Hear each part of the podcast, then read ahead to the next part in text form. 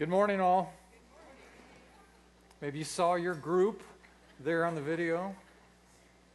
Yeah, welcome to Union Chapel today. And this is the first uh, message in a series we're entitled, entitling Home Improvement. Been really looking forward to this uh, subject because it's relevant to all of us. We all uh, originate from families and understand the impact that families have, good and bad, in our lives and no one has a perfect family. Of course, I heard the story of a perfect man who met a perfect woman, and they had a perfect courtship and a perfect marriage. And they were driving down the road one night, it was Christmas Eve, and they saw a man stranded on the side of the road. And being a perfect family, they pulled over to help and discovered it was Santa Claus. And they helped Santa into their vehicle and gathered up all the presents and began helping him make all of his deliveries. But the weather was worsening that night, and they ran off the road, and two of them were killed. Here's my question to you Which one of the three survived? The answer is the perfect woman. Because everybody knows there's no such thing as Santa Claus, and there's no such thing as a perfect man.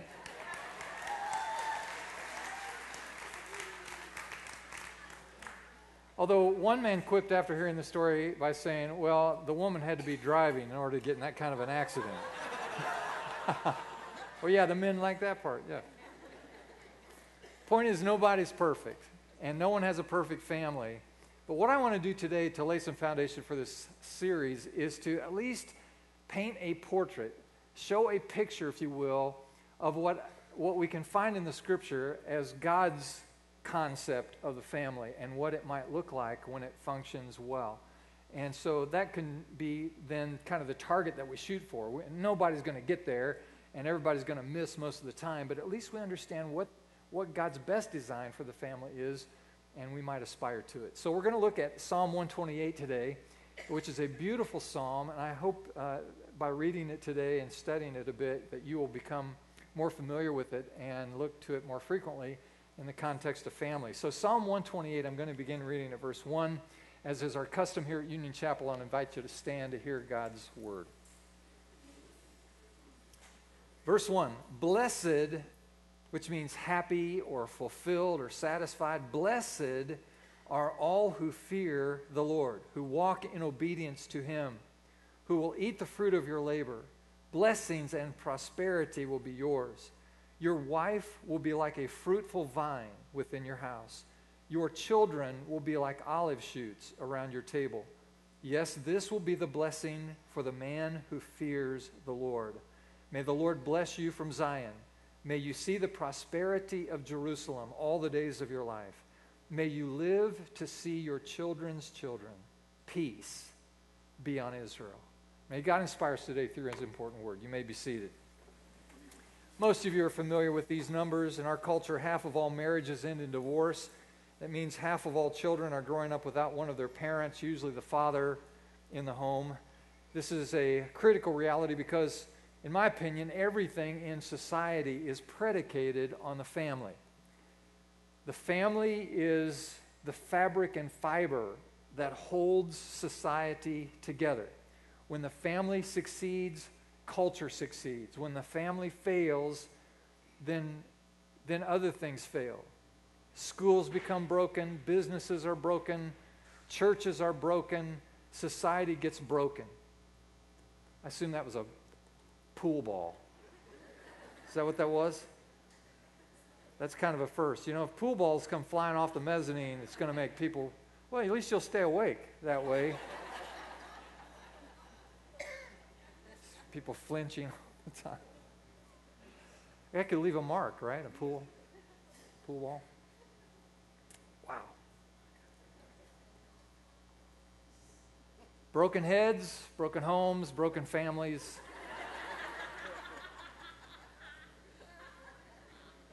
Stuff happens. Teachers are discovering in our culture that they have to be surrogate parents. Police uh, officers have discovered that they have become the ultimate disciplinarians because of the absence of discipline at home. Most of the people that I am referring to today and talking to this weekend on our services, you, you understand what I'm talking about. On the other hand, perhaps some of you grew up in or are currently part of an environment where the family is fragmented. You've been perhaps on the wrong end of abandonment or abuse, mistreatment of some sort. You're the product of divorce. Or maybe, maybe what I'm describing is not your problem, but you know personally people who are facing some of these issues. We learn about family from different sources in our culture. One is from our family of origin. You've learned the habits and disciplines and perspectives, worldview of family based on the family you grew up in. And that can either be good or bad depending on your experiences there. Uh, obviously, we have some negative effects of that, especially in homes where the parents weren't all of that uh, effective. And in some cases, when men, especially, were behaving badly, it reflects poorly not just on men. Women develop attitudes about men that are, that are negative, and it can lead to a warped view of God. You know, if God is anything like my dad was, then he can't be followed, he can't be trusted. And so all of these negative connotations begin to develop sometimes from our from our family of origin. And another place we get an impression about family or definition of family is from associations or friendships. And we, we hear about them from the experiences and expectations of people that we know. And sometimes we get impressed by what people say to us. Don't be surprised if their negative experiences may have an effect on you. Perhaps someone might say, I got out of a bad marriage and it's been the best thing I ever did. I recommend it. You know, that sounds appealing to you, and so you may start leaning in that direction. So sometimes friends inform us. Then, of course, communication technology and the media inform all of us on all kinds of subjects, including the definition of marriage. And to be fair, there have been all kinds of interesting images produced by media over the years. Remember back in the 50s and 60s, if you're old enough to remember this, uh, Ozzie and Harriet came on with their perfect nuclear family. Uh, their family and their home was never out of sorts.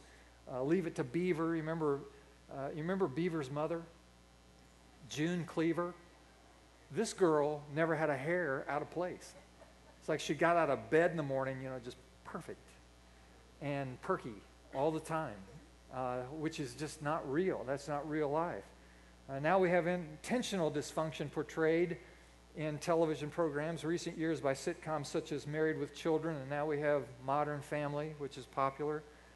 Uh, MTV, who produces their programming directed toward teenagers primarily, always hoping to stretch the boundaries of propriety I've just learned this past week, is currently producing a TV series that will feature incest as the cutting edge expression in families. The young woman playing the lead in the series has been quoted to say, Incest is cool. We are going to have fun. Welcome to the postmodern, post Christian world. Uh, it's, it's a crazy world out there.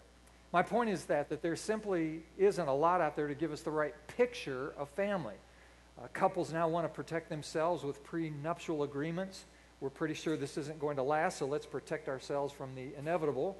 Others simply don't bother with the legal marriage, and so cohabitation has become more popular. So when the breakup occurs, we don't have to go through all those legal hassles. Uh, so, as we lay a foundation for this series and get started on this, let me make this apology. I want to just apologize in advance for not always making you feel good in this series.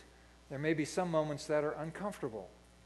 Uh, if I make you feel bad about the divorce you want to get, or make you feel bad about the non believer you want to marry, or for calling you a boy when you think you are a man, or uh, you, you find yourselves in relationships that you know aren't God honoring, and you just chronically can't seem to break free from them. You have my apology in advance to you women who love your career more than you love your husband and your children. Uh, let me ask your apology for not making you feel good about the bed you're sleeping in if it's not the bed your husband or wife sleeps in. I just want to say I'm sorry in advance so you won't be too offended by my orthodox, Bible centered, tradition honoring, God pleasing, self respecting preaching. Because that's what's going to happen the next several weeks. And.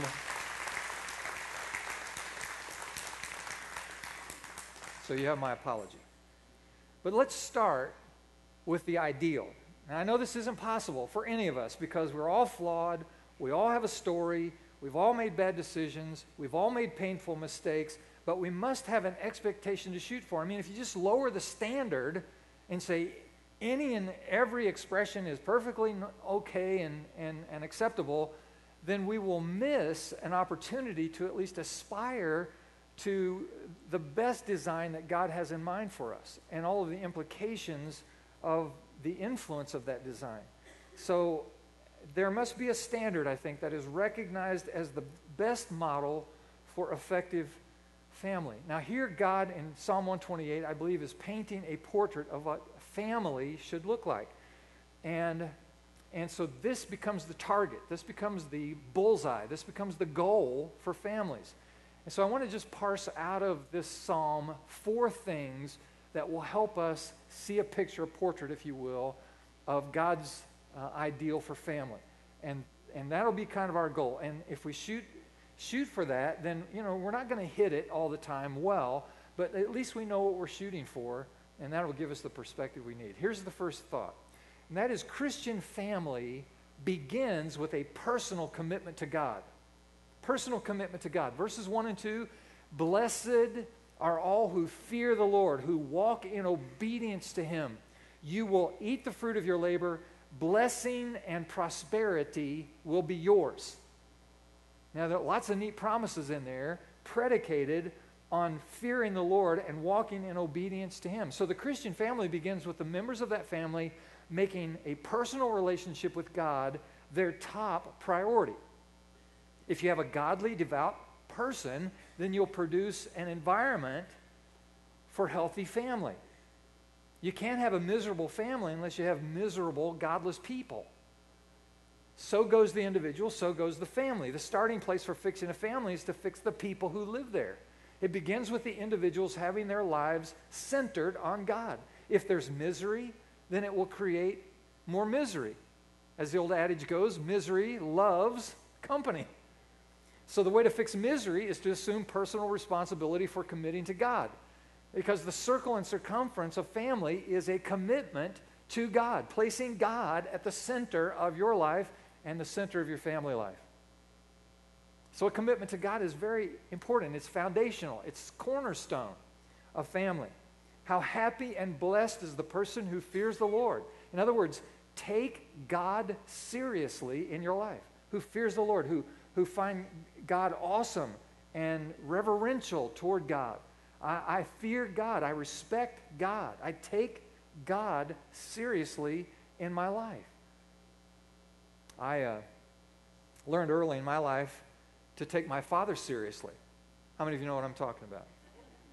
Took my father seriously. My dad, uh, when I was growing up, my dad was 6'3, 220 pounds, and athletic. Today, he's 83 years old. He's 6'3, he's 220 pounds, and still athletic.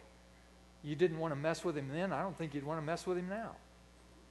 He's, uh, he's all put together. And my mother, uh, as I reflect on it, was an effective disciplinarian, but on occasion when my offense was especially great, she would utter the phrase, This will have to wait until your father gets home. Ever heard that before?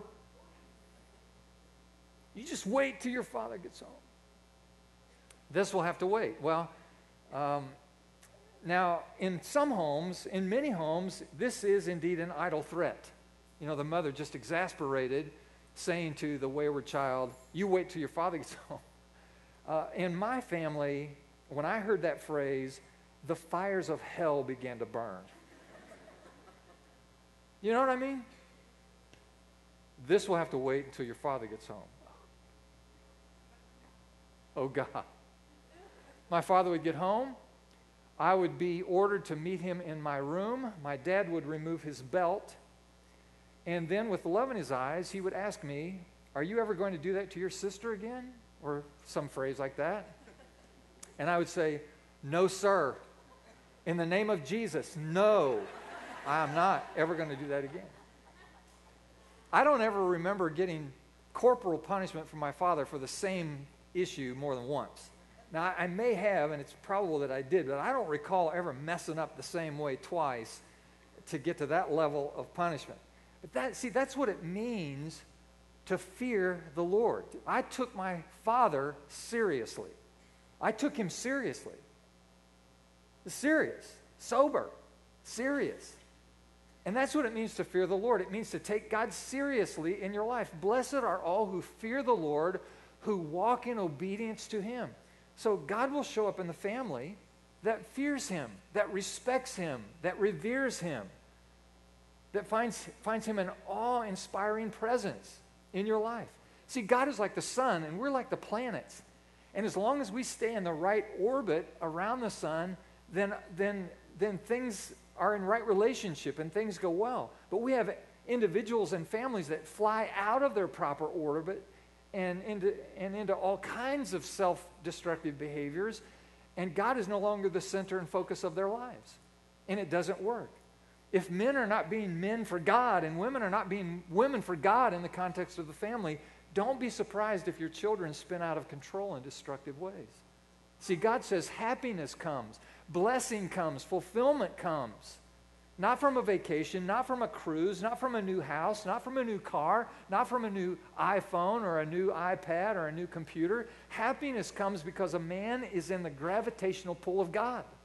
He has centered his life on God, and her family is centered on God. In this uh, 128th Psalm, we see that God makes promises. He'll take care of your fortune. You'll be blessed. You'll be prosperous. God will take care of your feelings. He'll take care of your relationships and those dynamics. He'll take care of your future, that generations to come will be blessed if you focus on God. You know, a camera is a marvelous machine, but if it's not focused, it will not produce the desired result. You know, some years ago, we put together the Hubble telescope, and it was a, it's a space telescope. We launched it into space, and turned it toward the stars for the first time. And scientists were really happy after you know it achieved geosynchronous orbit, you know, just sitting there. And now we order it to focus on a particular star, a galaxy, and guess what happened? It wouldn't focus. The boys that machined the mirror for this billion dollar space telescope got it just a little off. And the machine wouldn't focus. So you, you pointed at the stars and it was all blurry. So we had to send some boys and girls back up there to fix it a billion dollars later. So in the family, listen, if your focus is not on God, then the breakdown begins. The Christian family begins with a personal relationship with God. It is not people centric. A godly biblical family is God centric. Otherwise, I start deciding what is best for me rather than God deciding what's best for me. And it leads to self reliance. Self reliance is one of the most horrible sins that you can commit. The idea that I am self reliant, that I can take care of myself in every way. It's, it's, it's, it's incredible deception to imagine that. And self reliance always leads to bad decisions. Some of you may have heard this story. You've all heard this story years ago when Muhammad Ali was at the height and pinnacle of his athletic career as the heavyweight boxing champion of the world he was all full of himself and for good reason, you know. And he got on a commercial airline one time and he was all cavalier about it and belligerent about it. And when the stewardess asked everybody to buckle up their seatbelt, he refused to put his seatbelt on. And she went to his row and said, Sir, would you please, you're going to have to buckle your seatbelt. We can't, we can't depart unless you buckle your seatbelt. And Muhammad Ali just looked at the stewardess and said, Superman don't need no seatbelt. Superman don't need no seatbelt. And she, with great, with great whip and great, and, and gr- great verve, says back to him, Superman don't need no airplane either. Now, please buckle your seatbelt. That's a good one, isn't it? Yeah. We think more of ourselves than we ought to think. And so people who are rooted in God have a great chance of making a meaningful family life if they see their dependence and need for God's central focus on God. That makes sense, doesn't it? You know, I could be talking about any subject in the world today, happen to be talking about family, but this first point would apply, wouldn't it? Because making Jesus the center of your life is the most important thing you ever do, no matter the subject. It's especially true in family. Here's a second thought from Psalm 128 A Christian family is developed in the right environment. It's developed in the right environment. Verse 3 says, Your wife will be like a fruitful vine within your house, your children will be like olive shoots around your table. Now, it's interesting that the psalmist focuses on the man first. He says, Your wife. So he's obviously talking to the man. He's writing to the man saying, Now your wife and then your children. God starts with the man. Now, I don't, I don't want to create controversy today about all this, but there are different roles for different people within the family. That makes sense, doesn't it? Just like there are different roles in every organization, every institution. And so in the family, there are different roles. And with regard to men, it is the man's responsibility to set the tone and the tenor for the family. The role of the man in the family is to lead. Now, it doesn't mean he's the Lord and he's the, he, he's the only one who makes any decisions and he's the boss. It's, it's none of that. There's all kinds of mutuality, but there is distinction in role. And one of the roles that God gives men in the family is the leadership role in terms of tone and tenor, speed and spirit. The, the direction of family is at the feet and responsibility of the man. This is precisely why manhood has taken such a beating in our culture over the past three or four dec- decades. The, the whole cultural trend is away from the importance and significance of men, of husbands, of fathers, in the role of the family and in the culture. And we will do it to our everlasting peril if we diminish and, and impugn the role and responsibility that men have in culture, and particularly in family.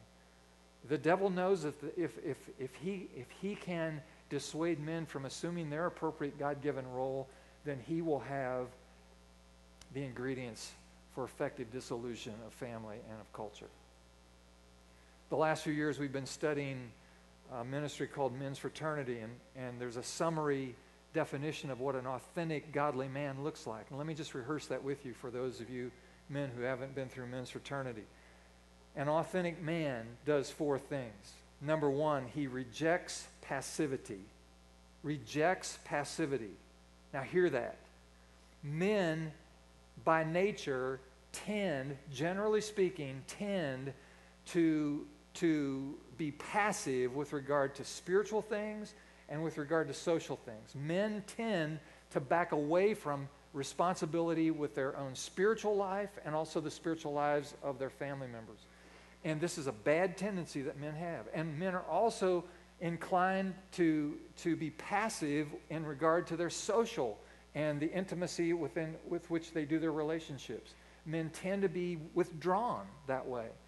And what an authentic man, a godly man, does is he rejects that passivity and he embraces his role as a spiritual leader and he embraces his role as a social leader in the context of his family. He engages his wife in important, intimate ways, conversationally and emotionally. He engages his kids at an emotional, psychological level, and he is willing to do that. That's what an authentic man does. He rejects passivity.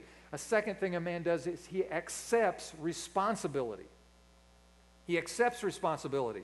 We have a crisis in America of husbands and fathers running from their responsibilities and neglecting their primary responsibilities, their primary role in the world. And so we have men who are running around thinking they're men because, because they have been irresponsible in relationships. And they're not men at all. These are boys, these are children, these are chumps. They are not men. A real man is a man who recognizes his role and accepts his responsibility.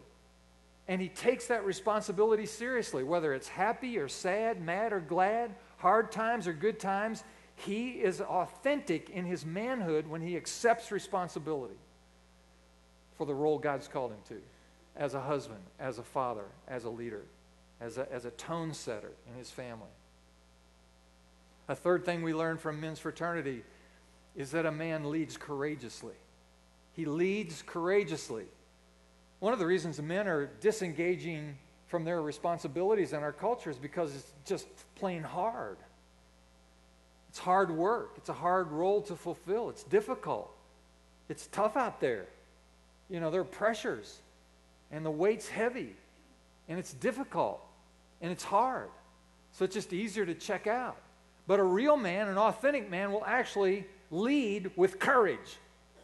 He'll say, God, I'm not sure I've got what it takes. Will you give me the grace I need to make it through this next season of my life? And then he just bucks up with some courage, and God fills him with his spirit, and he manages his way the best he can. He rejects passivity, he accepts responsibility, he leads courageously. And the fourth thing that an authentic man expects in this life is he expects to be rewarded. He reads Psalm 128 and he believes it. He reads it and he hears words like, If you fear the Lord and follow his laws, you'll be blessed. You'll be blessed and prosperous, and your family will be fruitful, and your home will be at peace. And generations to come will be blessed because you have laid a foundation of godliness for your family. And he actually believes in a reward, God's reward for a life that's well lived. That's an authentic man. Now, with that in mind and that in context, you read Psalm 128 again, and then you, you hear this, this verse 3 your wife will be like a fruitful vine. Well, now, what does that mean? Well, listen, a vine always clings. Think about that. It would take hold of whatever it was attached to. A woman should be able to cling to her man. And a man who is living an authentic Christian life, this is a man a woman will want to cling to. And she should. She is a clinging vine. Something else a vine does, a vine always climbs. Not only does it cling, but it spreads out over the whole structure, and the branches will spread out in all directions. And it means that she'll grow in her abilities, and grow in her gifts, and grow in her talents, and grow in her character. So a, a vine always climbs, and a vine always clusters. Fruit is produced, grapes start popping out everywhere grapes become something wonderful to consume. And, friend, brother, li- listen to me carefully. You may very well become drunk in the fruitfulness of the love of your wife as you live authentically with her. You will become a happy, fulfilled, and satisfied man. That's what the Bible promises here in Psalm 128.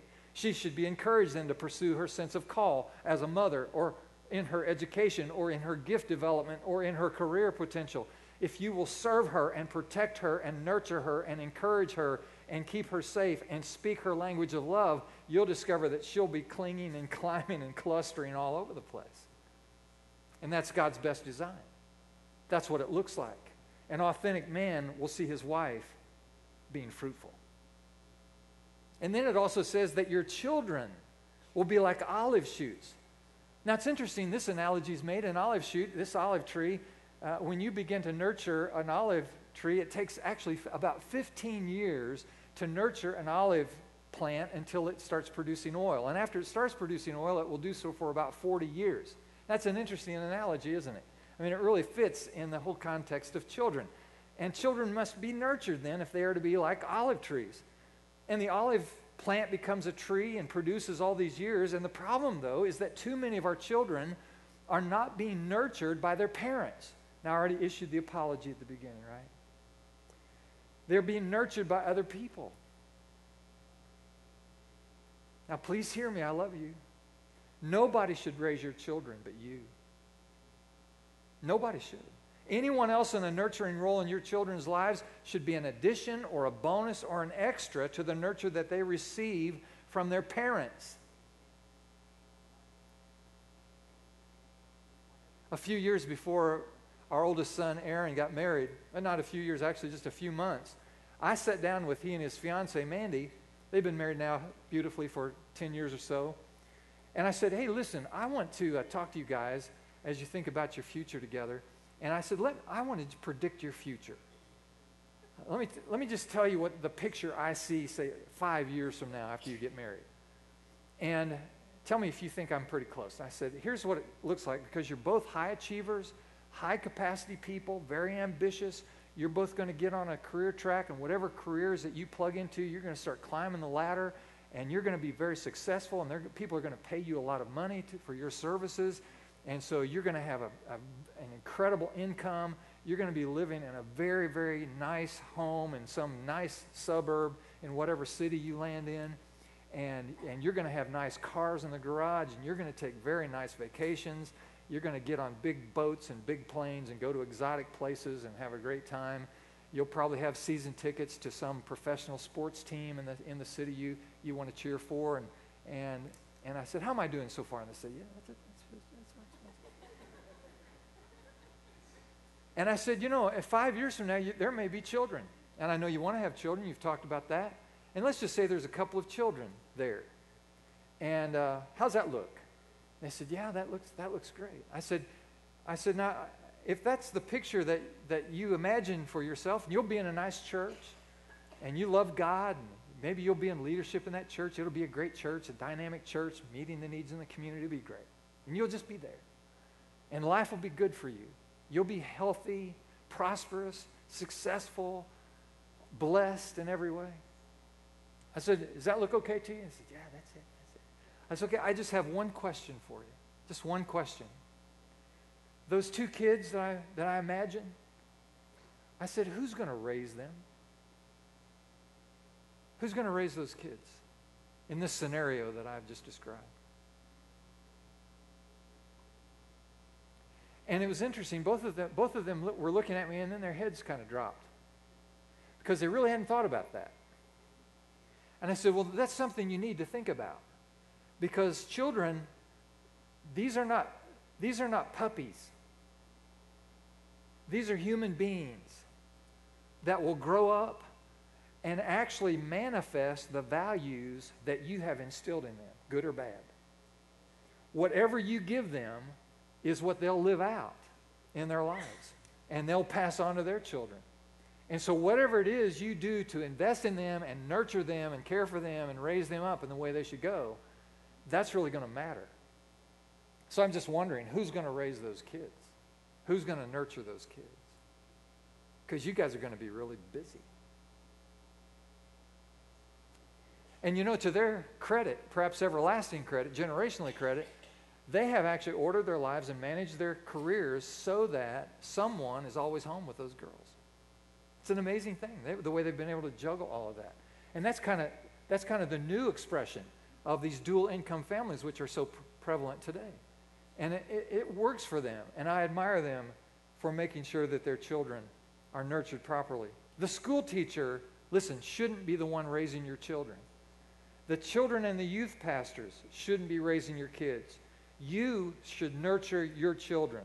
You should nurture them in the home and around the table. You know, the art of the family meal has been lost in our crazy, fast paced world. And in the case of the wife and the children, it is the attachment to the home that produces this desired fruit. Now, listen, with all due respect, and hear me, be respectful. With all due respect and fully aware of the changing economic pressures and cultural pressures confronting families in today's world.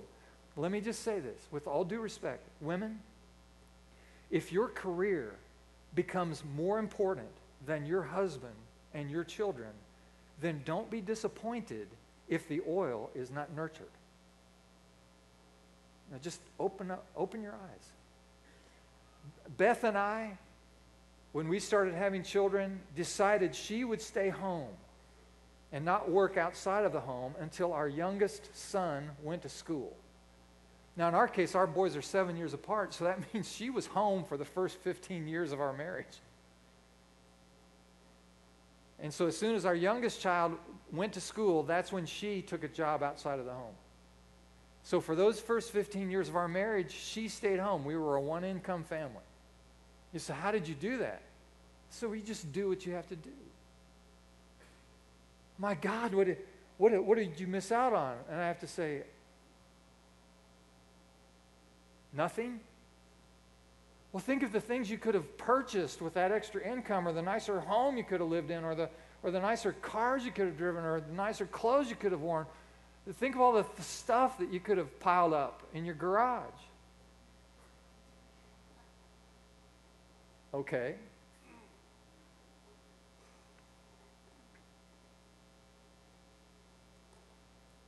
Because really, the goal is you want your children to be like olive plants. You want them to be nurtured until the point where they become productive and they, and they start producing oil that people use for medicine and, and, for, and for cooking and for practical reasons that influence people in a positive way. The oil is a beautiful thing. Hmm. So, development of the family takes place in the right environment. Here, let me just mention a third thing we learned from Psalm 128. It's really quiet.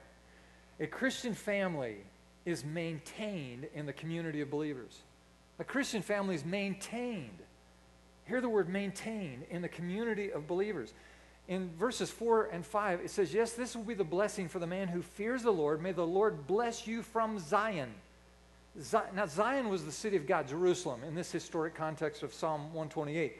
This was the place where the father would lead his family to the place of worship. Now, we know from the New Testament that, that the city of Zion, Mount Zion, is actually, according to Hebrews 12, for example, when you come to worship, you come to Mount Zion, the city of God.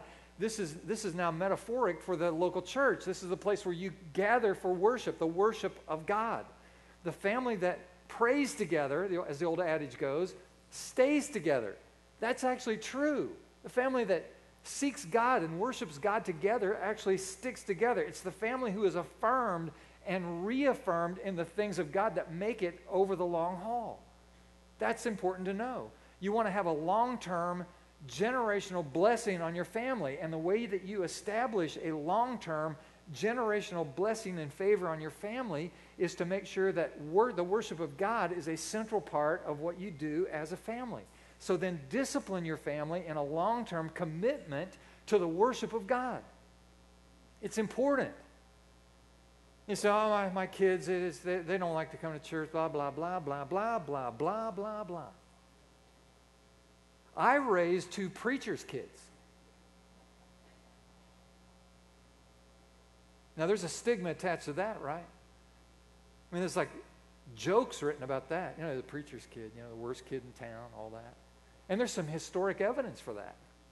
And there's reasons for that. And Beth and I worked hard to protect our boys from any kind of stigma, stigma that was related to being associated with the local church. And so we kept things in balance, we kept things in perspective, and we never allowed anyone to create a double standard for our boys just because they were the preacher's kids. We just protected them that way. That's, that was our challenge. You've got your own challenges. You know, it's maybe it's the neighborhood you live in, maybe it's the social circles, maybe it's the school system, maybe it's some other cultural factor that influences your kids and challenges them. But you have to find your way through that maze. And you have to say that a priority in the life of my family is to make sure that they are part of the worship of God. If your children have to come to you and say, Dad, why do we have to wake you up on Sunday morning to get you to go to church? Or, Dad, why don't you ever pray with us? Or, Dad, why don't you ever read the Bible to us? If your children are saying that to you, listen, you've not arrived at manhood. You say, Look, I work hard all week, I provide for my family. Okay, good. That's a good start. Now reject passivity in the other areas that are important to your role, which are social and spiritual in nature. Assume the responsibility and get your family in the worship of God, connected to the covenant community of faith. It matters. This stuff matters. This is important. It's God's best standard, best picture, best portrait of family.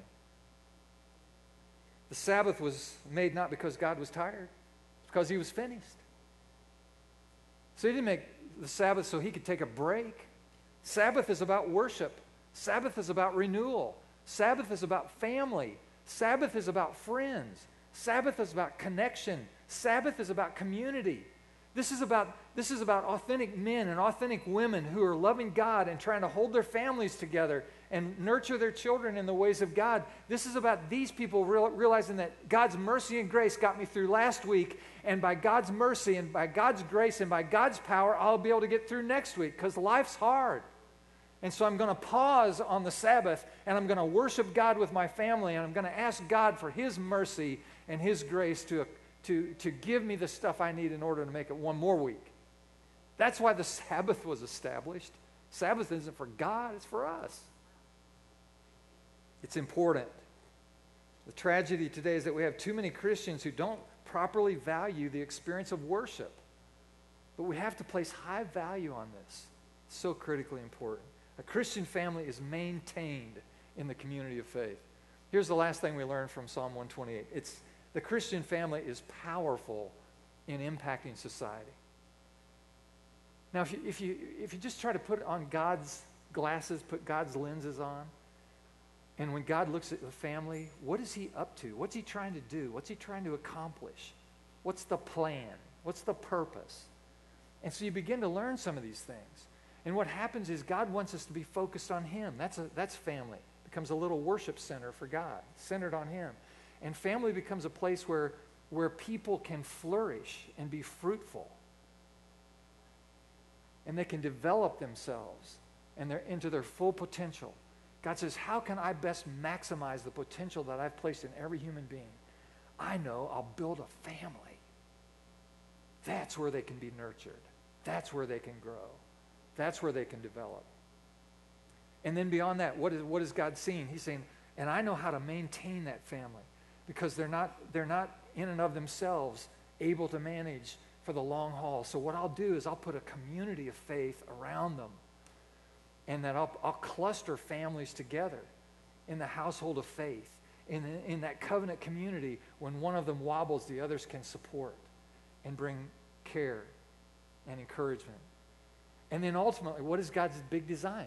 His design is to help us to be focused on Him, nurtured and growing, sustained for the long haul, and influencing the world. You see how this expands? This is God's design around the family. And so the Christian family is powerful in impacting society. Verses 5 and 6. May you see the prosperity of Jerusalem, you know, the larger community, all the days of your life. May you live to see your children's children. Now it's not just expanding influence in, uh, geographically, but now it's expanding influence generationally. Not just your generation, but now the next generation and that after you.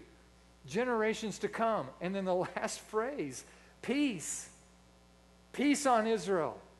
So here's what God is saying look, if you if you will if you will order your lives and and and focus your families in the proper ways then the blessing of god will come the sustainability of god will come the prosperity of god will come and the influence of god will be used in your life. The peace of god the shalom. So you have the right family right with god. As a result of that the community is blessed. The community is blessed. We see our children's children only when there is peace we, we live with this peace, and then we influence our schools and our businesses and our neighborhoods and our local government and our churches and indeed the world. That's how it works. That's God's plan. That's God's design for the family. You know, I look back on my own family, and my parents took, took uh, my two younger sisters and me to church before they even knew Jesus. Isn't that interesting? They had a sense of rightness righteousness even before they knew Jesus. And so they would take us, take us to church every week, every week. To, we were in Sunday school every week. We went to vacation Bible school every summer. We went to youth group when we got old enough for that. We were just there. My, this is all before my parents knew Jesus. Isn't that curious? But then when they got right with God, they actually became Christians. they became followers of Jesus. What that did was that that kicked, that kicked our sense of community responsibility up into another gear. And I, I, just thought about this this week. I had not, this had not occurred to me. Let, let me just brag on my dad. You know, I described him physically a while ago. My dad is a very special guy in a lot of ways. And some of you may recall a couple of years ago, the local newspaper designated me as a person of the year, you know, just kind of recognizing me for community activity involvement, making the community a better place. Okay, great. It was, it was nice and a bit embarrassing. But let me brag about my dad. I, was just, I just reflected on this. Years ago, maybe 20 years ago, my dad, hear this now, my dad was given a similar honor in his hometown. My mother called me and said, Hey, your dad's getting this award. They're going to give it to him at the county fair one night. You all should come home. And we all went home. Dad said, What are you guys doing here? So I oh, just wanted to see you. We just hung around until they gave him that award, and we all just went, Yay. Isn't that interesting? Isn't that interesting? See, the Bible promises that if you will fear the Lord and obey his laws, and honor Him with your lives. And stay focused on Him in the most important relationships you have. That God will bless you, that He will favor you, He will prosper you. And you'll be blessed generation after generation. How cool is that? And that's what you want, isn't it? And that's what you shoot for. Now let me just let me just say that when you when you purchase an expensive item, most of the time you want to know what, what's the warranty on this thing. How long does the manufacturer cover this, this thing to make sure that it works? And we want to know that. And so we always look to the manufacturer for that warranty information when we buy something expensive. When it comes to the family, listen to me. Family is God's product. It was His idea, His design, His institution, His plan. It's God brought, God wrought, God thought idea, the family, the institution of the family. He's the manufacturer of family. And so, what I want to encourage you to do today as we conclude, as you get this portrait in mind, now we have to somehow assimilate what you just heard with the reality of our perfectionless experiences in our families. We go, geez, I, I'm, I'm 50 light years away from God's best design for family. i will never get there. Listen, the best thing to do is to turn to the manufacturer right now and just call on God and ask Him for your help. Maybe, maybe for His help. Maybe, maybe you're in the midst of a marriage and divorce seems likely, or maybe your kids are wayward, or, or maybe there's financial stress, there's relational stress, there's dysfunction of all sorts. It's been chronic. Maybe it's been chronic for a long time. Maybe it's decades of, of chronic dysfunction. And you, you've wanted your husband to take his role as a leader, to reject passivity and accept responsibility. He just, he's not getting it. He's not getting there. And so here's what I encourage you to do take this all to God. God really does love you. And God really does love your family. And God really cares about all those things you're going through. And as you call on Him, He will help you, He will send His help. So don't give up. And don't turn loose of God's best plan. Don't settle for something else because it's just too hard. But go for God and trust Him to take you from where you are right now because this is the beauty of God's will. God's will will always meet you right where you are, no matter your circumstances. And He'll take you from that place into a better place, step by step.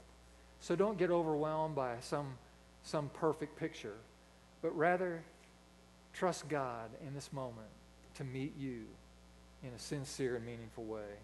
And He will be faithful to do that. So call upon Him, and He will hear your prayer and answer your, answer your cry. Amen? Be encouraged. Would you stand with me? Let's pray for just a moment. Lord, we thank you this morning for this picture, this portrait.